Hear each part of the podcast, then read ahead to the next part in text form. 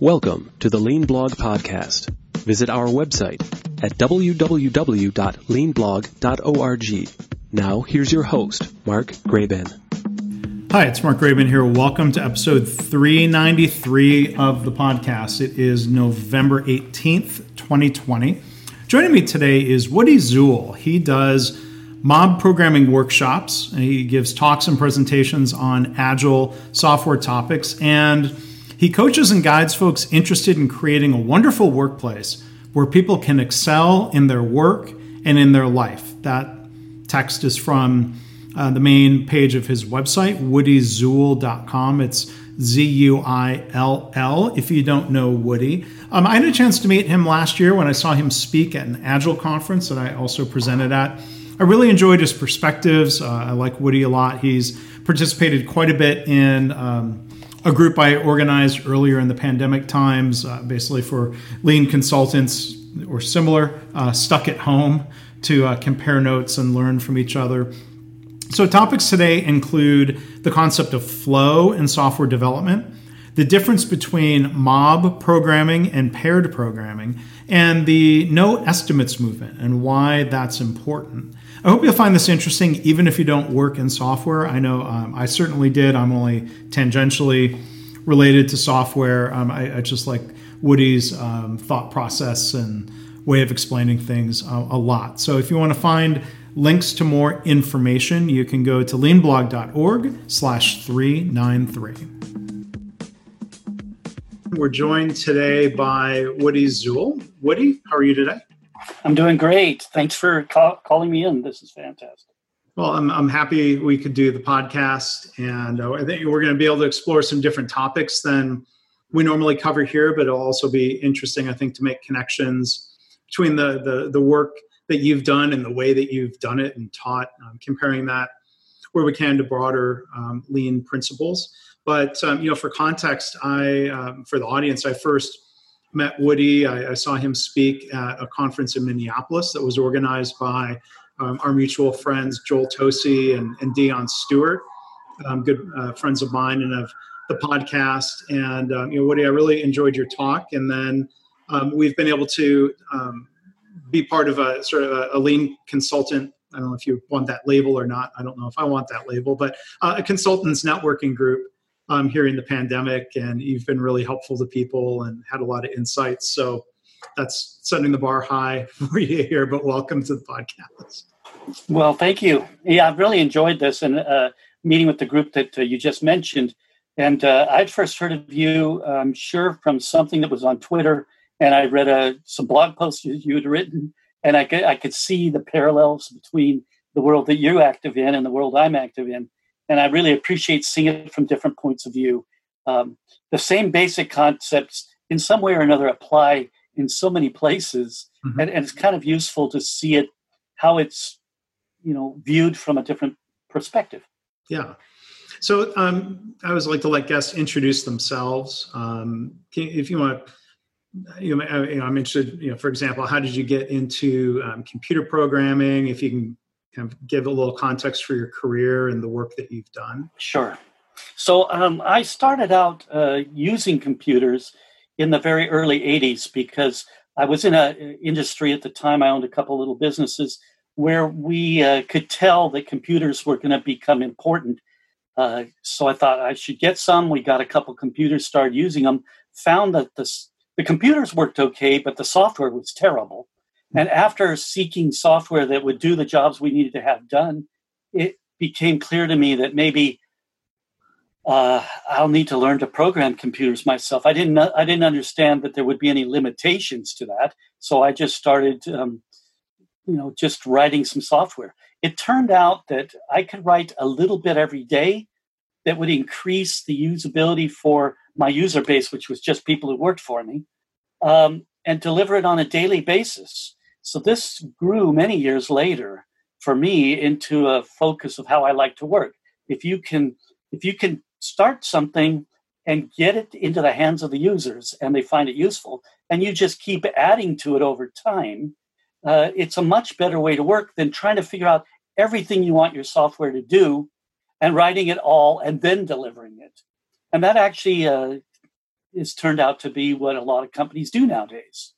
Uh, and there's a, there's some big advantages to it. Matter of fact, I would say if we could run the rest of our, our lives the way we can do software, we probably would want to, where we could just say, hey, well, I'd like a refrigerator, but I don't need all the features. And then you could add the features as you go and take away features you didn't like. And but you can't do that with a refrigerator really very well. So yeah, software turned out to be an interesting thing to me, and I ended up uh, making it my career. It took about 15 years to go from writing software for my own use to mm-hmm. writing software for other people's use.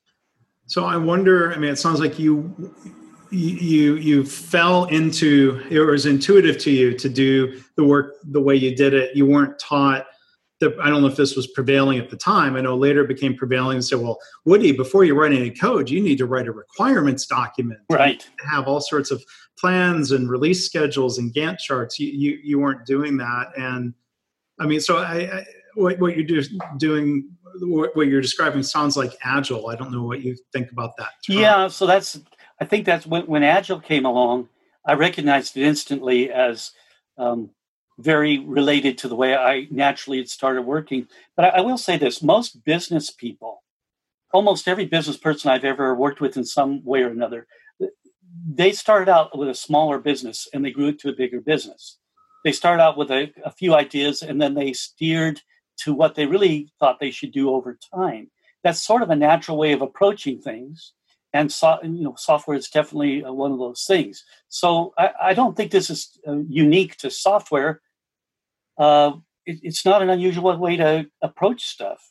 I know when I was a young in my uh, my my uh, the church that I went to as a little kid, uh, they would they they would work on this summer camp. They would go up and build a kitchen, or they would build a cabin, or whatever and uh, they would go up there with enough materials to do the minimal thing they thought they wanted to get done.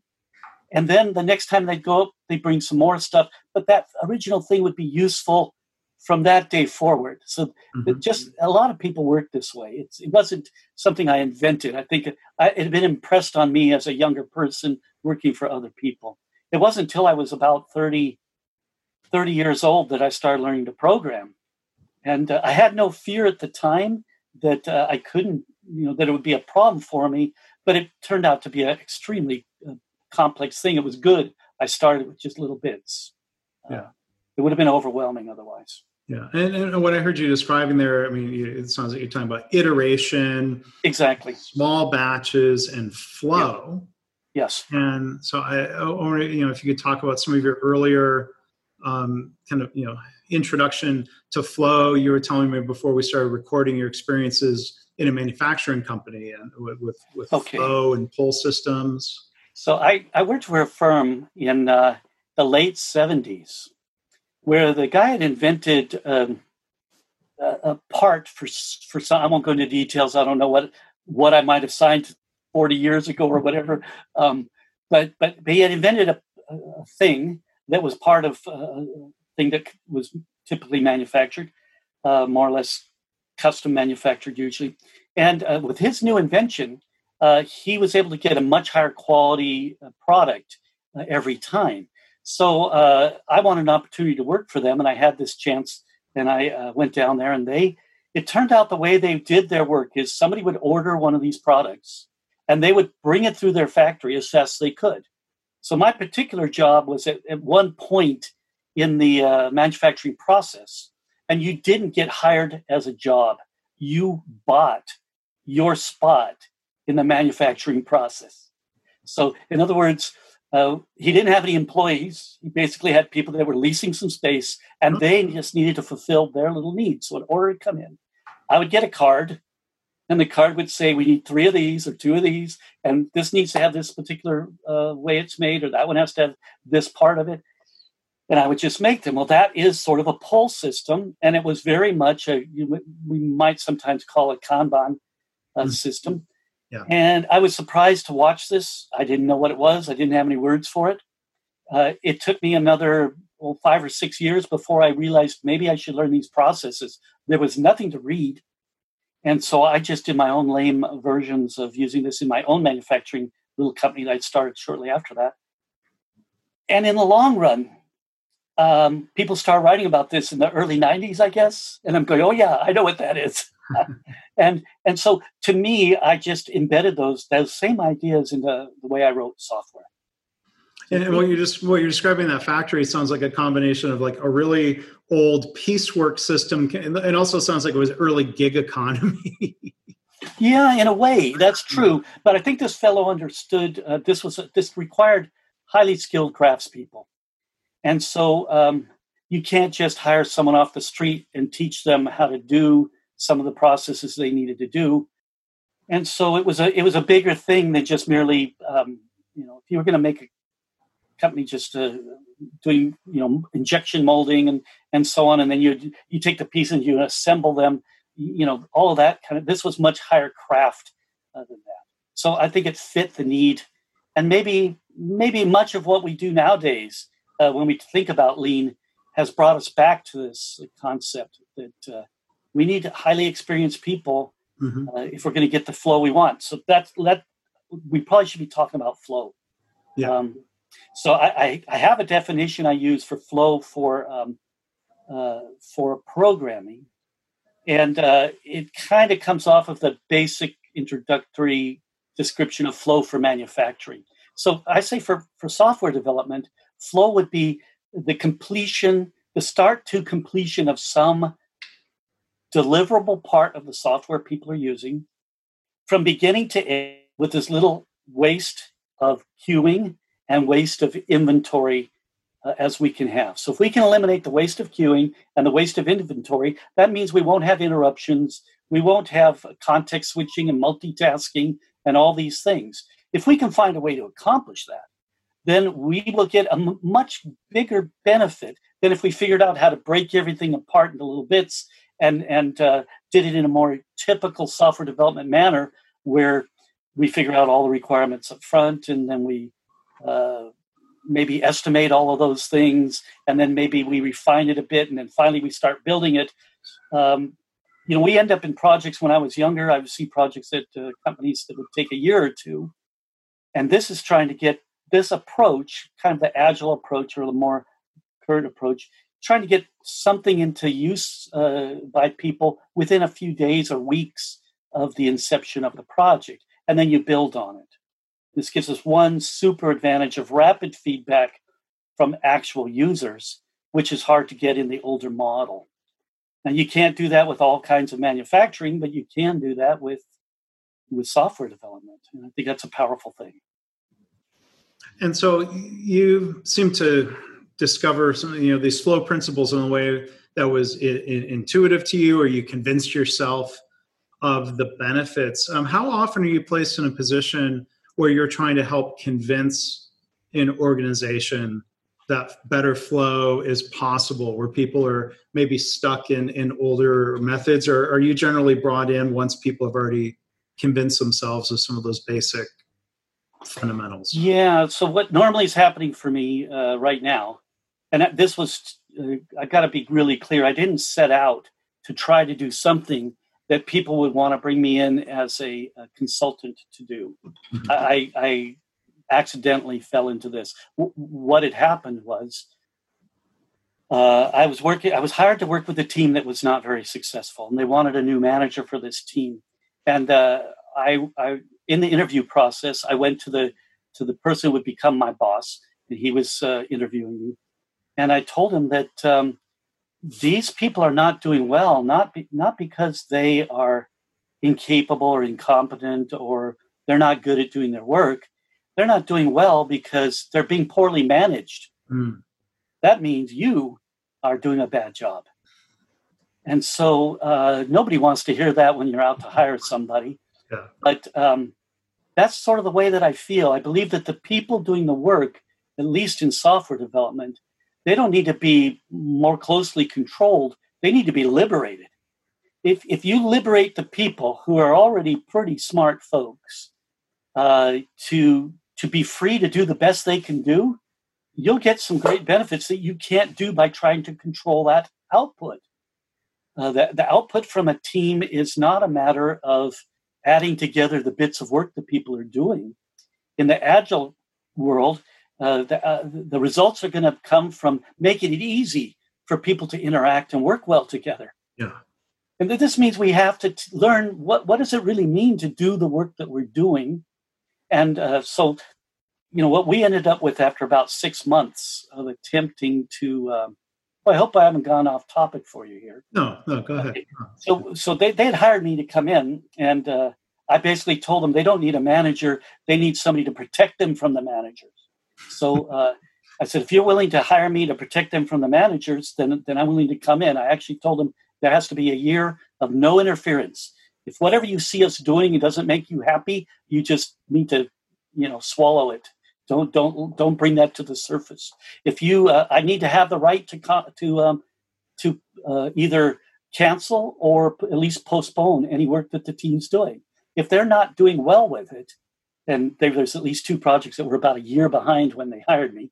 Mm-hmm. Uh, if the team's not doing well with it, maybe they shouldn't be doing it. Let's let's get the skills we need, build those skills to be able to do this work, rather than just trying to do it, and so on. There were five or six limitations I put on them. I said, if you want to try this, this is what you're going to need to do. I, fir- I firmly believe uh, uh, in almost any type of work that the, that the people doing the work are usually the best ones to understand how to manage it. Right. We just don't give them the freedom to be able to do that. And I'd spent about 10 years going from 1999 to 2009 going through some pretty awful situations, trying to learn how to influence change uh, when you don't have the power to to force that change. Right. And I think that's actually a better way to go about doing things. Right. And the end result for this was just that this team had about uh, six months of us as a team figuring out how are we going to make the improvements we need to have, and then like a, a one day amazing uh, event that caused us to completely change the way we were working. So we had been learning to, we have been studying together. That's one thing that's important for a team of this sort is to spend time studying together because uh, it gives us a way to learn to get along that the pressures of work don't allow us to learn. Mm-hmm. So when we're studying together, we are also learning to like each other and learning to interact with each other as humans. Mm-hmm. But we chose a way of studying together that was uh, kind of unusual at the time, but it's where five or six of us would sit at a single computer and we would switch out uh, the people that are that are sitting at the computer itself and the person who's guiding them every four minutes. Hmm. So if you could picture five or six people sitting in front of a computer, we usually think of that, you know, as programming as a solo endeavor. Here's five or six people sitting together, and uh, the person at the keyboard is just following the directions or the idea of somebody else. And as we use this as our practice mechanism, we were learning three or four things. One of them was uh, how to just go ahead and do someone else's idea. Someone shares an idea, you don't argue with them about it, you just merely do it and see what we learn.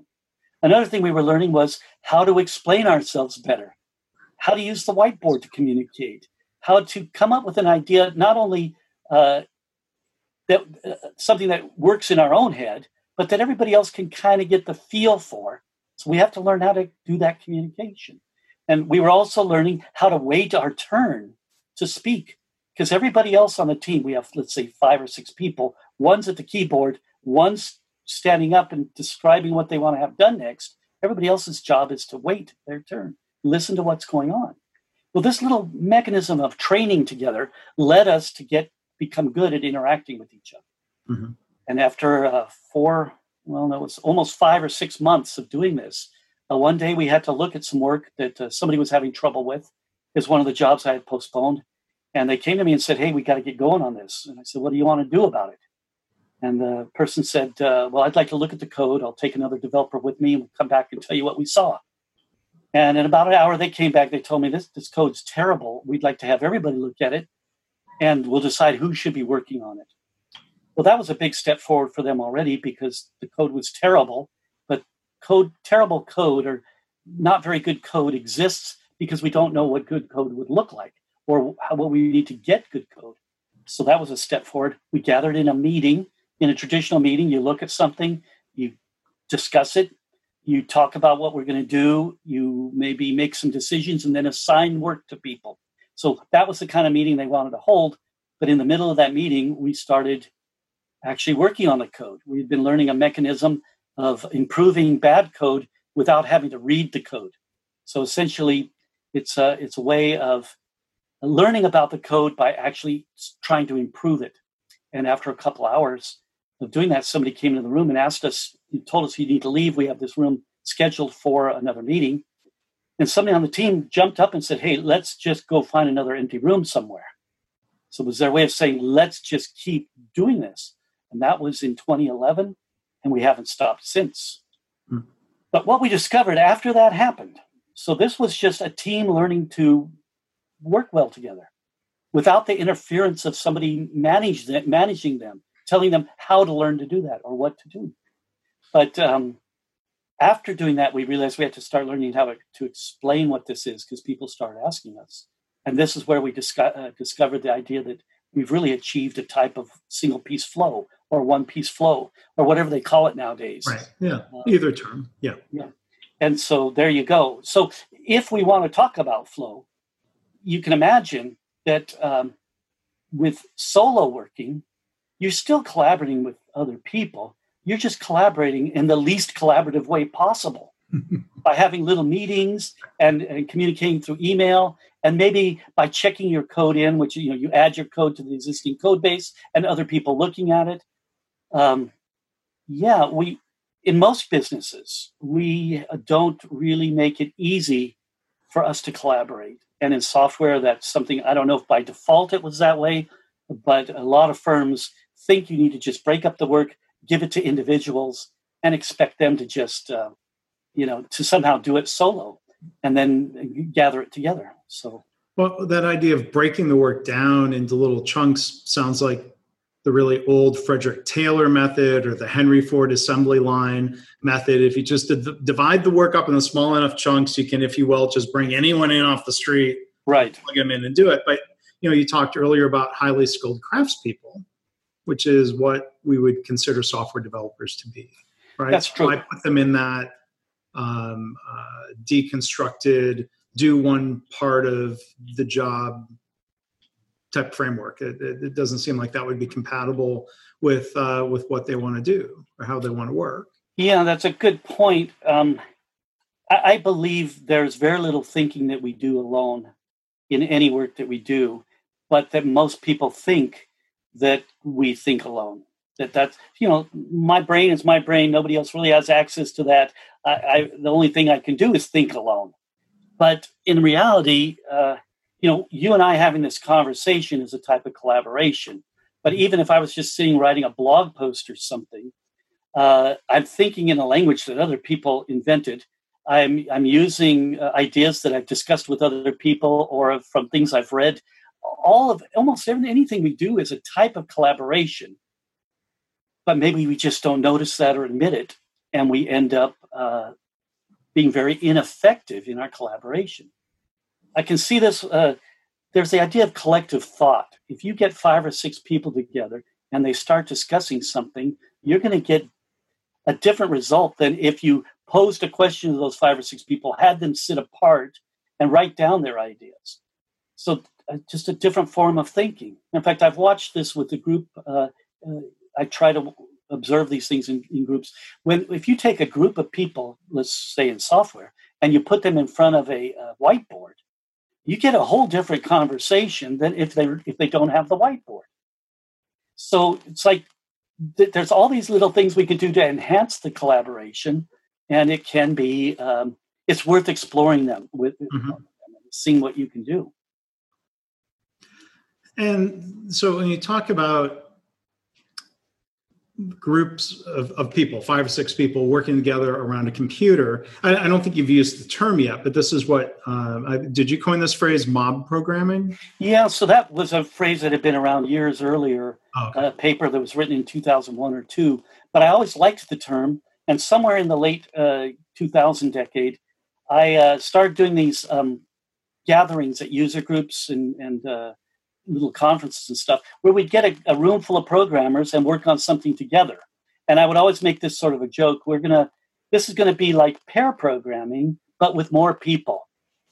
And I say it can turn into a mob, so I call it mob programming. But we don't really want it to be a mob. So there's the idea of an unruly mob. We want to have a ruly mob. So, like, we're going to learn to work together, and we need some simple protocol to do it. So, it was a way to jokingly bring us into, you know, there's, there's, you've heard these old jokes, you know, like you give a, a, a you give a problem to ten programmers, and you're going to get back eleven answers, you know. and so it's like, yeah, everybody's going to have their own idea of how they want to fix this or, or write this code or whatever it is. So we had some simple rules. One of them was um, we're going to take turns you can't if you come up you can't throw away the work somebody else did. So if you want to change it you have to change it in smaller steps baby steps and so on. So we, we made a protocol and i was using that. So it was just a way to joke with programmers about how you know this worked but i like the idea of a, of a mob if i describe it this way. A mob is a group of people who have gathered together to accomplish something they couldn't do alone and uh, it has a negative connotation, and I, I can see that. I originally wanted to call it whole team programming mm-hmm. because that's a term that's used in, in agile software development. But that's so drab, nobody called it that. Yeah. And, and then somebody heard that uh, our team was called, we called ourselves the mob programming team at this company where we originated this. And that just picked up almost immediately. And uh, at the very first conference where I talked about it, before I was really calling it mob programming, people were coming up and asking about mob programming. So they named it for me. But, but if you think about it, that five or six people sitting at one computer, that might be very ineffective if we don't have some decent interactive interaction protocols. Mm-hmm. So I, I, like to take this sort of an attitude. When you come in in the morning, your job is to make sure everybody else does as good as they can do today. That's your job today you come in and make it easy for everyone else to do the best they can do. And if each team member comes in that way, our collaboration is going to get better and better. And we had already been practicing for six months almost, interacting with each other. We'd started pair programming. Pair programming is where two programmers sit at a right. desk. And in years earlier, I had experimented with uh, programming with a programmer and a tester working together, a programmer and a business expert working together, and also with that, with all three of those: a programmer, a tester, and a business expert. Nowadays, they would call a, business, a product owner. All three of us sitting together means none of us has to have the knowledge that the other two have, and we're acting like a three a three headed programmer or whatever. You know, it's like all the brains of three people focused on one thing at one time. Hmm. I think there's a great benefit to that. Now, I, I have a picture that I like to use when I'm doing talks on this. It is of an operation. Uh, there's some doctors around an operating table. And there are, if that's the proper thing to call it, I'm not a medical person. That's fine, yeah. And um, it happened to be, I found this picture because I wanted to talk about what is teamwork. And it was, it's a famous uh, heart operation on a 12 year old child back in the 1944 or something. And I was looking at it on a, a flight. I was uh, a flight from the US to, to Europe. And I was looking at it on my computer, and the guy sitting next to me goes, Oh, that's the such and such operation. Yeah, I've studied that in school. I said, Oh, cool. You're a surgeon. Yeah, he was a surgeon. So I said, Can I ask you some questions? So this is like a warning. If you see me getting on the plane and I find out that you do something I'm interested in, I might uh, I might scrape out of your brain every bit that I can. But I looked at the picture with him and he pointed out there were three surgeons in that picture. Each one had their own specialty. This is about flow because if they weren't all there, they couldn't have done this operation. So they're going to go from beginning to end with the, without the queuing, without the inventory, without the interruptions. And uh, there were like five or six technicians, a supervising um, a supervising surgeon of some kind who wasn't actually doing anything um, they had all practiced their different parts of this. It was just, it was beautiful. So, this idea of flow is important when you're doing something like uh, surgery. surgery. Yeah. And uh, it's the basic same idea. Well, you, you, you're making me think of something that had been developed in healthcare probably 12, 10, 12 years ago uh, a health system in Wisconsin called ThedaCare developed a model for inpatient care units that they called collaborative care. They could have called it mob care. Yeah, yeah. um, because what they were trying to do was um, kind of increase the, the amount of real time collaboration between doctor, nurse, and pharmacist. Oh. The biggest changes was getting pharmacists literally out of the pharmacy and up physically located in units. And that meant reconfiguring, um, you know, the work and, and the balance of work. And they still had to have somebody in the pharmacy fulfilling uh, medications, but the, the clinical discussions about medications were happening more real time instead of a handed off message through whatever technology was used for messaging and getting tighter collaboration between doctors and nurses. So that meant redesigning. I'm certainly not an expert on their system, but I visited and saw how they had physically redesigned the workspace. You didn't have a doctor's workroom and a nurse's room and the pharmacist down in the pharmacy. They designed spaces where all three could actually sit. Now they might be on computers doing their charting, but um, you know I think it was a really interesting rethinking of the work. And it sounds like you're describing flow as trying to um, speed up or smooth out um, handoffs from one person to another. That we right. don't uh, yes. so part of that is eliminating the need for the handoffs. Uh, okay yeah. So so uh, somebody uh, at one of my workshops i did uh, was listening very well to what i was saying and they contributed this. They say you're you're not trying to run the race faster you're trying to shorten the race. Mm-hmm. and so that that's in, in a way where if we work separately then the the, the communication uh, lag it, it extends quickly. So if i if i need to communicate with you uh, mark and i and you're sitting right next to me then we will already be close to being in the same context now, with mob programming or with group programming, we would be in the same context. We're looking at the same computer screens, working on the same thing. So that gives us a, a really quick feedback. But if we're working side by side, I can turn to you at any moment and just ask you a question. Whereas if you are uh, five cubicles down, I have to either get up and walk over there, and then I feel like, oh, I'm interrupting him. Uh, maybe I'll just send a message first. And so each separation of the other people on the team, we are increasing the lag time or the queuing. Now, if I send you an email saying, hey, I got to talk to you about this thing, you look at it and you go, well, I got to finish what I'm doing by the end of the day. So you send back an email saying, can we meet first thing tomorrow morning? Well, we've we've just introduced a very laggy system where we have a big queue involved. The queuing is a big problem in lean manufacturing, mm-hmm. but the queuing is also a big problem in um, product development. Uh, Reinertsen's book, he's, uh, he makes the claim that uh, queuing is the cause or the, of the majority of waste in product development, and software development is product development. Yeah. But I would say, regardless of what your field is, queuing is going to be a waste. But if it's the majority of the waste, or at least the largest portion, I guess, uh, majority of the waste, then what's our benefit of reducing that? What are we going to get back if we reduce that? And essentially, what we're trying to do is have this manageable cycle time. We aren't necessarily working any more or less when we remove that cycle time or remove that queuing, but we are going to see things being accomplished much sooner. It's the idea, it's not that we're working faster or harder, it's just that we removed waste. Mm that's just it's a simple concept. It's kind of hard to understand. I mean, you do such a good job.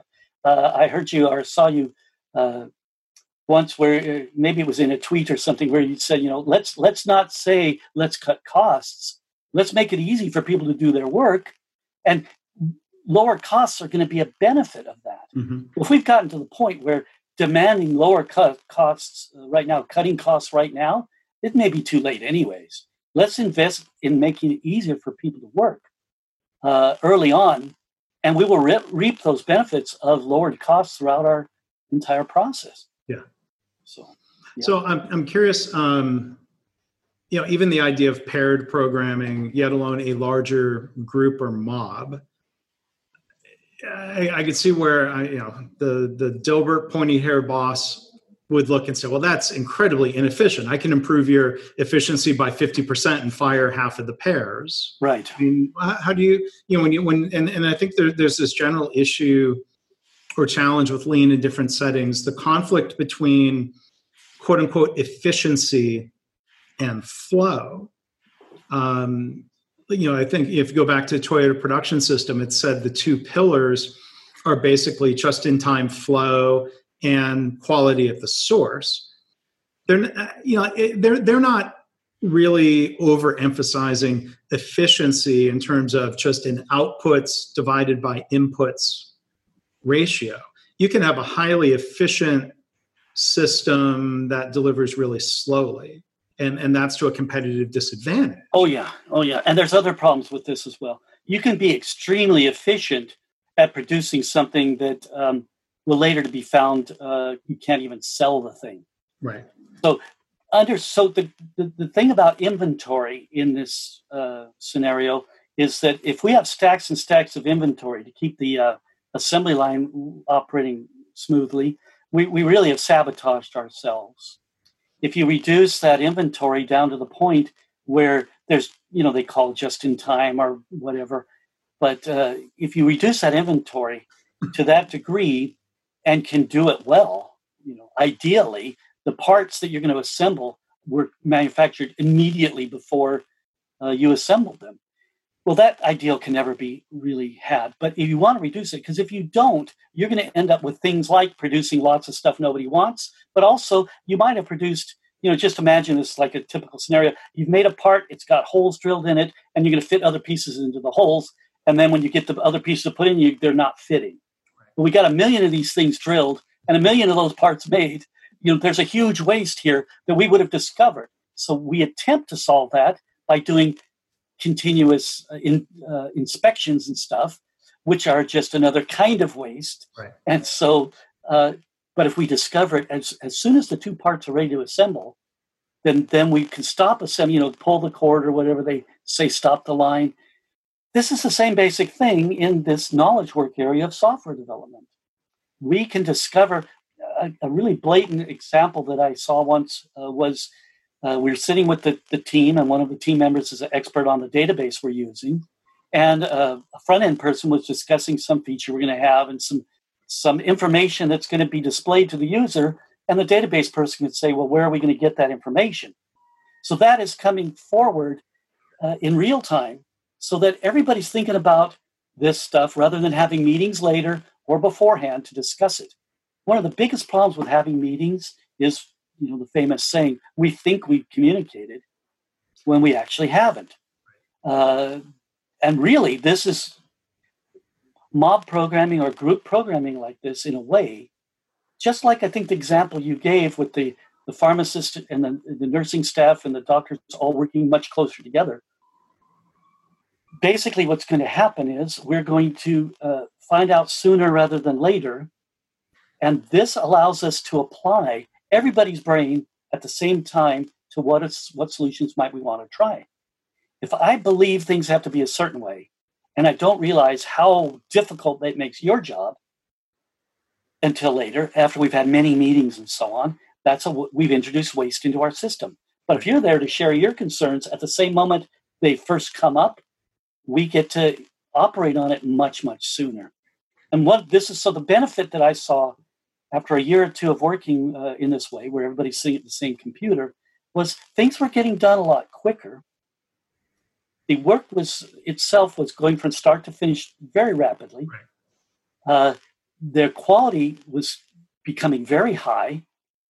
The um, the knowledge that we were gaining as a team was growing rapidly, which wasn't growing before, and it was a stress free environment.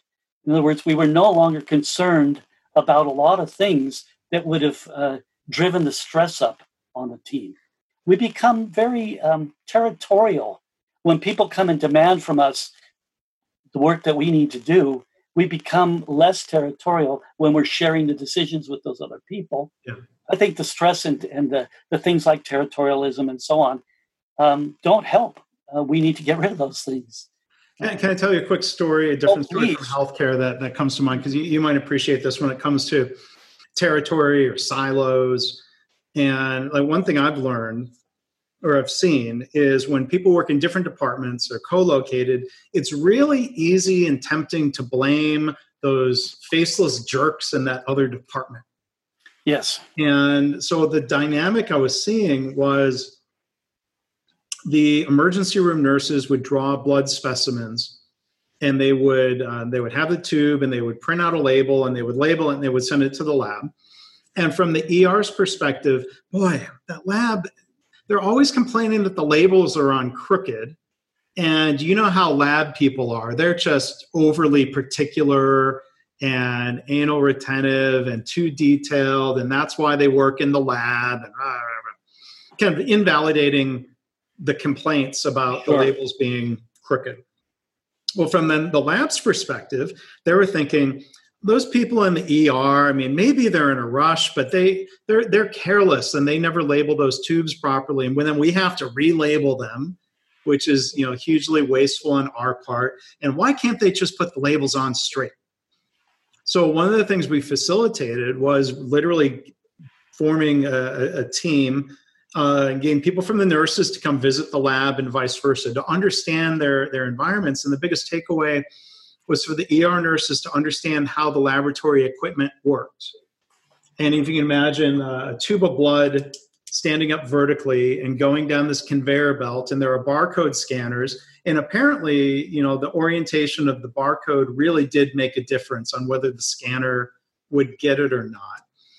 And once the nurses saw that and they realized there really was more of a necessary reason for that label to be straight, it wasn't just the whim or the preference of those people in the lab who were easily discounted. Like just bringing together people to see that and talk through it, it wasn't a permanent co location of the teams, but it was really more a matter of just breaking down the silos and, for one, getting them to meet each other as people back to what you said about people learning how to relate to each other and and literally like knowing who those people are and that they have names and then understanding how their work fit into the context that label problem pretty much took care of itself overnight. So again it's not that the people in, in the ed couldn't label them straight. They they didn't really fully grasp why it was necessary. And it wasn't complicated but in these departments were literally 100 feet down the hall from each other but yet there was this huge disconnect well, that's a great example. Um, actually, uh, if that's been documented somewhere, I'd love to read about that. Um, but you, you, know the famous uh, King's Cross uh, fire in in the London Underground.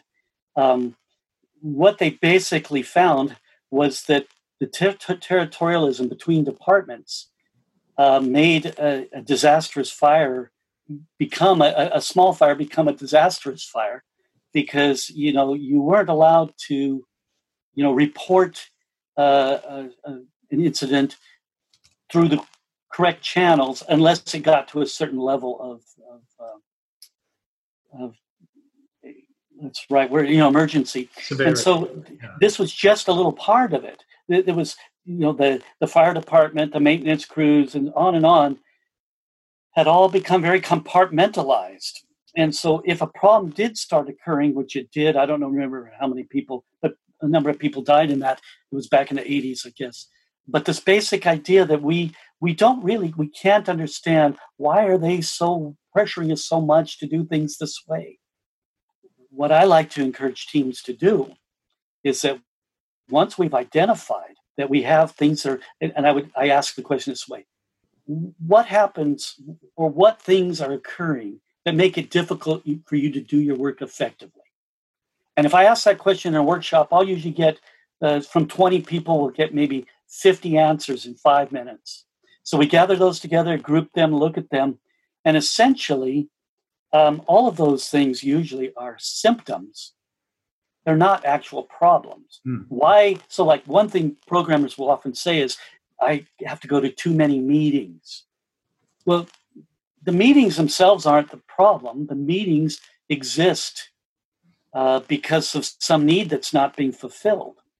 And so the meetings themselves are a symptom of a problem.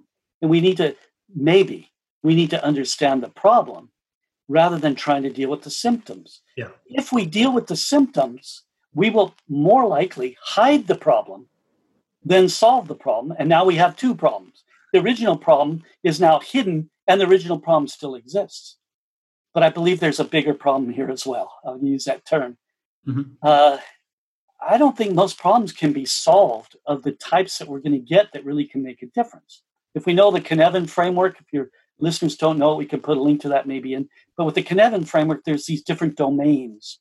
And one is the clear domain, one is complicated, one's called complex, and one's called chaotic. In the clear domain, yeah, we can solve problems. Uh, my computer shuts down early because the battery is getting old.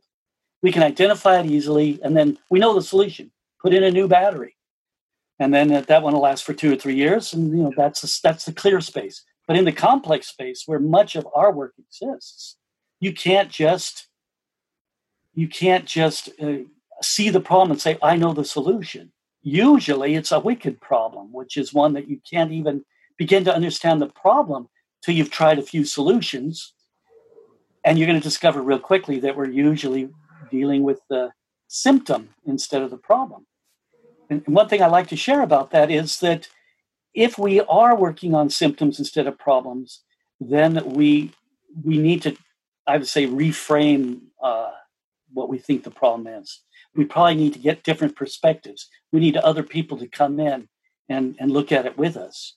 So a lot of the collaboration that works in this software development is that I think can work in many other domains is that we are uh, inviting all the different perspectives on things that are happening.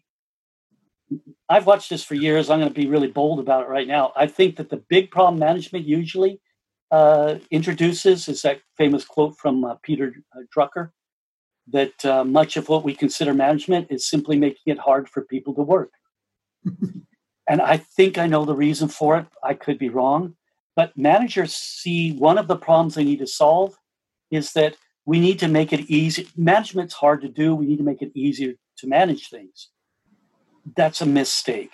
We don't. We shouldn't make it easier to manage things. Let's make it easier for people to get their work done, mm-hmm. and then it becomes easy to manage. Yeah. It's the same thing that uh, I, I shared from you earlier about cutting costs. Right. Yeah, it's a difficult thing. Uh, why are things so hard to manage? Because we think we need to manage them. Mm. Uh, there's a lot going on here. We can't cover this short amount of yeah, time. Yeah, yeah, but, uh, yeah. Thought provoking though, but again, like a lot of it comes back to systems. I hear many yeah. complaints in healthcare about similar idea of um, you know management making it either making it harder to do the work or management not make helping make it any easier. Right. Um, you know similar dynamic maybe and uh, you know back in manufacturing I remember you know there was always people who preferred to work second shift because there weren't as many managers around. Right right.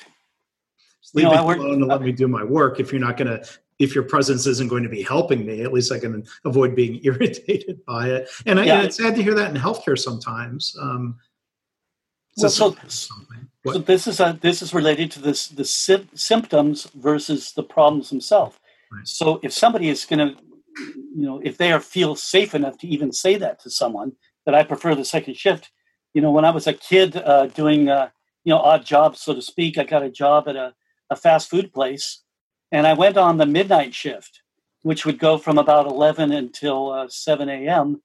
And mostly what you did on that shift is clean the stainless steel everywhere. But also, there's no managers there. So, you know, you're kind of in your own space doing a mindless work and that's not necessarily unpleasant. So yeah, I, I can see how that can be.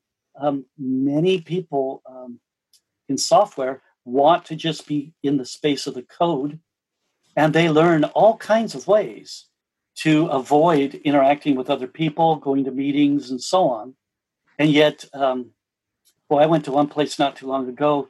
Whenever I hear a word, when I'm consulting with someone or, or helping them work through something, when I hear a word repeated two or three times, I, I write it down in my little notebook and start start putting start putting check marks next to it. Yeah. If I hear something like five or ten times, I'm going to go. That's a word that we better look at. And I just heard the word meetings over and over again. And I finally uh, started gathering numbers from the developers. They were in meetings on average six hours a day. So, you know, like you're not programmers, you're meeting goer tours or something like that. You know, you're not, um, you can't program uh, if you're mostly in meetings. So, yeah, whatever we do, symptoms, um, meetings are a symptom, I think, of uh, we haven't found a way to communicate important things in a more uh, direct manner. And we end up, you know, there's many practices in business that we do because we haven't recognized that there might be some better way to do it. And the two big ones are maybe we need a more direct way of communicating, or maybe we don't need to be communicating these things. it's, like we, it's not just make it easier to communicate. It may be let's eliminate the need to communicate it. Well, I mean, it makes me think of a phrase. It could be attributed to many people. Uh, perhaps let's not do the wrong thing, righter. Yes, yes. Well, if uh, I read a book recently about how to make your how to make your meetings better, something like that. You know, and I, as I read the book, I really wanted to see what's the point of view. I, I just keep, kept telling myself, the first step is get rid of most of your meetings. Yeah. Let, let's not try to make the meetings more engaging or fun or whatever. Here, my, my observation from different settings is when there's some sort of regular meeting that gets referred to by its time of day. Oh yeah, yeah, it's yeah. Probably not a very useful meeting. Are you going to the ten o'clock? Yeah, yeah. We're just filling time. What, what's going on here? Ah, uh, well, that's a really good point because we can observe our workplace and get a feel for what where the problems might be just by seeing how the culture has absorbed that practice into it. I, I do believe a, a, lot of what's uh, difficult in, in the workplace is the culture in place. So whatever culture is there is going to reveal to good observer, you know, what the problems are. I don't think it's easy for us to change the culture. I don't believe that that that, that can be transformed or whatever people like to say. You know, we're going we're doing a culture transformation. I'm not sure that's possible, but we certainly can create opportunities for other good things to be happening around us. And that's one of the things we really paid a lot of attention to uh, when we originated the idea of mob programming, we were also using this mechanism that I call um, turn up the good.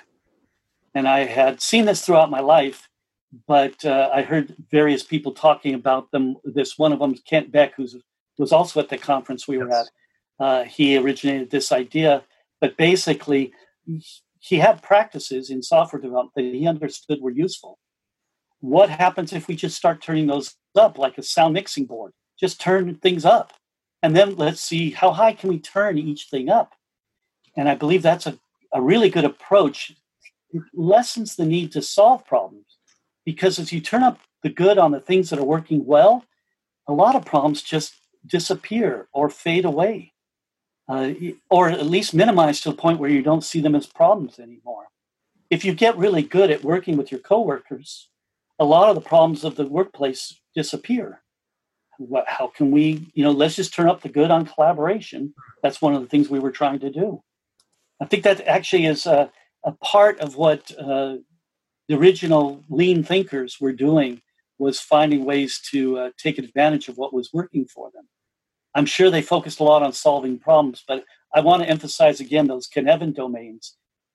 In some domains, it's really easy to identify the problems, follow some basic best practice kind of stuff and you've got it solved. But when you moved into the complicated and then complex space, which is complex spaces where I operate, you, you cannot just simply uh, identify a problem and solve it.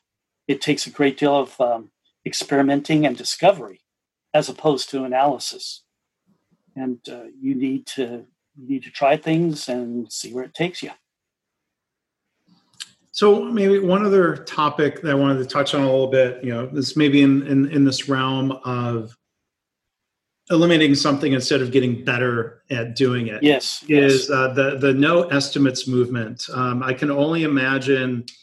I mean, because you know, in healthcare, let's say operating rooms, they they schedule procedures, and it's not like uh, in most procedures there, there's going to be variation, and it's not like an assembly line with a very predictable 45 second job cycle the last thing a surgeon would want is some manager being overbearing about the estimate for how long that procedure is going to take, especially sure. if it's a really relatively new, innovative procedure. How long is that going to take? Why aren't you done yet? How much longer is that going to take? They get they, they, get thrown out of the operating room because of the uh, maybe the power dynamics. But maybe can you talk about like, what? I mean, am I exaggerating the way software estimates um, are either irritating or dysfunctional? What what leads to the no estimates movement? So this, I think, is is very much related with what we've already been talking about. So first of all, uh, I observed uh, working at a company in 1999. I observed a cycle of um, we would do work, then we would reflect on how it went, and then we would determine how to improve things, and then we'd go off and do work again. They were using a six week cycle. So we would have, um, uh, they basically had a couple weeks for developing the requirements and estimating the work, then a couple weeks to actually do the coding, and then a couple weeks to uh, integrate the coding with the rest of the application and do the testing. So this was going to be their six week iteration, which is a very long iteration span for nowadays programming. But in those days, that was still at the beginnings of these things. So um, at the end of the first iteration, we did our reflection on what how things had gone. Uh, it came out, one of the things that, that they found was the estimates weren't very useful. So what they decided to do was let's get better at doing our estimates. This is mostly young people. I was already in my mid 40s, but most of developers were in their early, early 20s, like 21 to 23. And so they decided we, there was about 200 developers. We need to get better at doing our estimates. So we got some trainers to come in and teach us about what you needed to know. And part of that is you need to have your requirements rather well defined. And uh, that was another problem they had. The the requirements weren't really well specified. And another problem they were having was things kept changing during the iteration. So, how are you going to solve these things? Well, we need better estimates based on better defined things, and no changes are allowed during an iteration. But at the end of that six weeks, uh, the second six weeks, those three problems still existed. We've been trained to do better estimates. We've been trained to to get better requirements, but the training didn't help us that much. We still had the same problems. So they decided to, again, let's get even better. Let's work to get better at our estimates. After three of these uh, cycles, I, I, stood up in the meeting. I was avoiding talking because uh, I knew that they were going to, they would can me if I said anything, you know. So that, but finally I stood up and said, I, I think we have a situation here where we're looking at the symptoms instead of the problems, just like what we were talking about a few minutes ago. And I explained what was going on, what I thought was going on. Uh, and then the next day, nobody would talk to me. And for about five or six days, nobody in the organization would talk to me.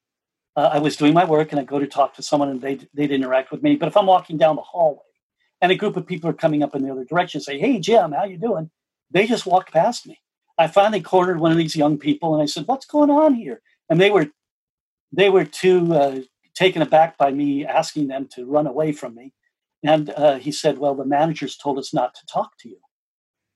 And I thought, okay, that's not the problem I thought we were having. But this, uh, I identified it and started calling it the cycle of continuous no improvements. We have this cycle of no improvements because we just don't want to believe that the processes we're following aren't working for us.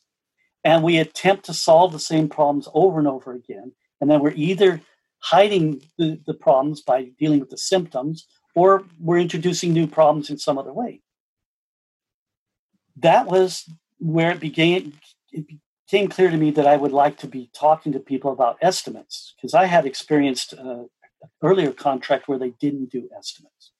The main problem with estimates in software development is we are doing product development, and there's very little of what you're doing that's going to be highly repetitive. And you can say, well, we need to add a new table to the database, or we need to add a uh, we need a new screen, and we can think that that's just repetitive work. It's a new page on your website. You know, how much long does it take to do a page? You just do it. But estimates um, in the software industry for years, uh, they've had this thing called I think it's the Standish report. I'd have to look it up. But basically, how well did projects do against their estimates? Mm. And uh, high high level of failure over many years but they're using the wrong thing, in my opinion, to judge success. Because if we were to get a project done on time and on budget, is that a measurement of success? Well, I would say a much better measurement of success might be did we deliver something the customer wanted? um, is this thing being used by people? Are they happy with its use and do they want more features? There's other things to measure because if we just get things done on time and on budget, that's just that's not a good measurement of a success. Then we start we're focusing on the wrong thing. That becomes, you know, is it Deming uh, who says, uh, or maybe it was Russell Ackoff who said, you know, uh, uh, essentially, if you give, I think Deming, if you give a manager a, a, numeric goal to meet, right. they will essentially ruin the company to meet that goal. Yeah, that's a, a Deming point. And a Deming thing, okay. And I love, I love Deming. Yeah. And so uh, this this was the beginning of me thinking I need to talk about it in software development. But almost 10 years earlier, I'd experienced working without estimates in custom manufacturing. I owned a small company and some of my customers we would manufacture certain things for. And one day somebody came to, into me with an emergency. And that emergency uh, was it was for a new customer I never dealt with before.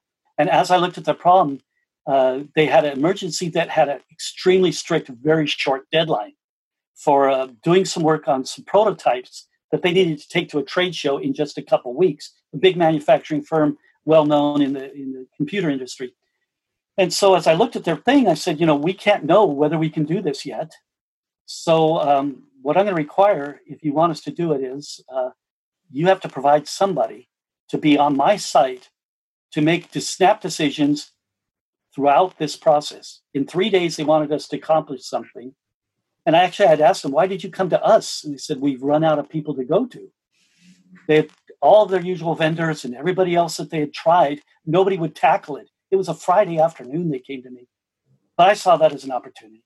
So we we uh, dug into it. We actually accomplished what they needed, but we couldn't have done it if they didn't have a person in my shop prepared to make decisions immediately. Like I can accomplish this. Is that good enough? Yes, good enough. Okay, we move forward. Not good enough. Then let's try something else. They made those snap decisions. We accomplished the work, and this is the basic idea um, of the no estimates: is that if we work together, we can get a better result. Matter of fact, I can I can make this guarantee right now. If I had to estimate that for them, it would have taken me a few weeks to estimate the work. I would have had to do some prototypes and so on. They would have missed their deadline if I had to do the estimates. Yeah. So this was the beginning of my thinking about I think I'd rather work with customers who don't need estimates than work with customers uh, who require the estimates. I lost a lot of work over the years uh, to people who bid less than me on work.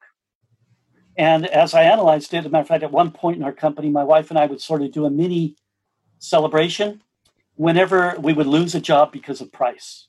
Mm. Because we would kind of say, good, someone else is losing money instead of us, right? And so, because we knew what it took to make money off this stuff. Yeah. So, anyway, so the thing in software development is that estimates are thought to be necessary to be able to make decisions. Uh, but I learned this many years ago. Uh, there are better ways to make the decisions we need. And the further you are from when something needs to be completed, the more necessary it is to have some kind of estimates to be able to make your decisions. I believe if we just break things down as we go into small things, and we don't need to estimate to do that, it's kind of like if you take a if you take a piece of paper, boy, I don't know if I can show you. So here's a piece, ripped up piece of paper. And if I do this to it, I now have two smaller bits. And I did not need to estimate anything. and this is smaller than those bits. And this is smaller than those bits. I can take things apart without ever making an estimate. Yeah. But when I get something to a point where I can easily work on it, that's where I like to get it. But I don't need to rip the rest of this up to do that. All I need to do is get one part that we think has some value and start working on it. Well, that's unique to software development, perhaps, but that's that's the thing with software development. If our estimates are not helping us and we can't get good enough, I've been working in software in some form or another for almost 40 years. I don't think I've seen a period where people weren't talking about we need to get better at our estimates. Hmm. If you can't get better at estimates in 40 years, let's try something else. And I do believe that estimates are a symptom of a decision make, decision making process that doesn't work very well. Mm. How do we find that better decision making process? And I believe that the modern thinking about you know agile concepts, uh, partly uh, com- what they call Kanban, but the idea of working on uh, limiting your work in progress or your work in process, limiting that, learning as you go, discovering what your customers really want becomes possible. Uh, what I find is that if we start delivering something that we think is valuable, we will learn quickly about what we want next, and we will get better and better at making those decisions without ever needing to have estimates. But it's almost impossible for most uh, organizations to make that leap. It's a very difficult uh, point to see, and I have no, I have no, uh, I can offer no guidance on how you can convince somebody else that this is worth considering. Yeah. I what I do find is there are a lot of people who are ready to consider these things, and those are the people I prefer to work with. Mm. You know, if you're ready to try something new, you've already been burnt enough with the old old thinking. Yeah, let's try some new things. and and for those people who uh, want to find you, um, you've got your website woodyzuill.com, Z U I L L. That's probably the best thing right there. Uh, I do tweet a lot, uh, or sometimes I tweet a lot, sometimes I don't. But uh, and I, I, like the Twitter environment. I'm Woody Zuill in Twitter, and I'm easy to find in LinkedIn. I will uh, always accept uh, an invitation in LinkedIn. Yeah, and I'm very boldly, uh, if you want to talk with me, I'm always open to talking, just like this one on one with anybody. Yeah. If there's something you think I can contribute. Well, I, I, know there is. And, and final question I'm going to ask you because it says on the website here um, your name, mob programming, teamwork, good stuff, and whatnot. So, final yeah, question: do you, do you do you have a, a favorite uh, a favorite whatnot these days? well, you know, I, I really enjoy lately. I've been enjoying working with teams that are newly uh, remote, and mm. so this is uh, one of the things that I've been enjoying uh, quite a bit. I, love to work with people who are trying to learn to collaborate well.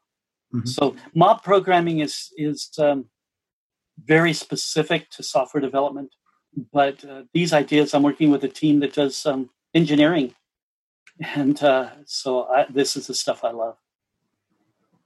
Well, thank you for taking some time to talk about that. I always love talking to people who um, talk about something they love. I guess that's really what the podcast is about here. So, again, our guest today has been uh, Woody Zuill.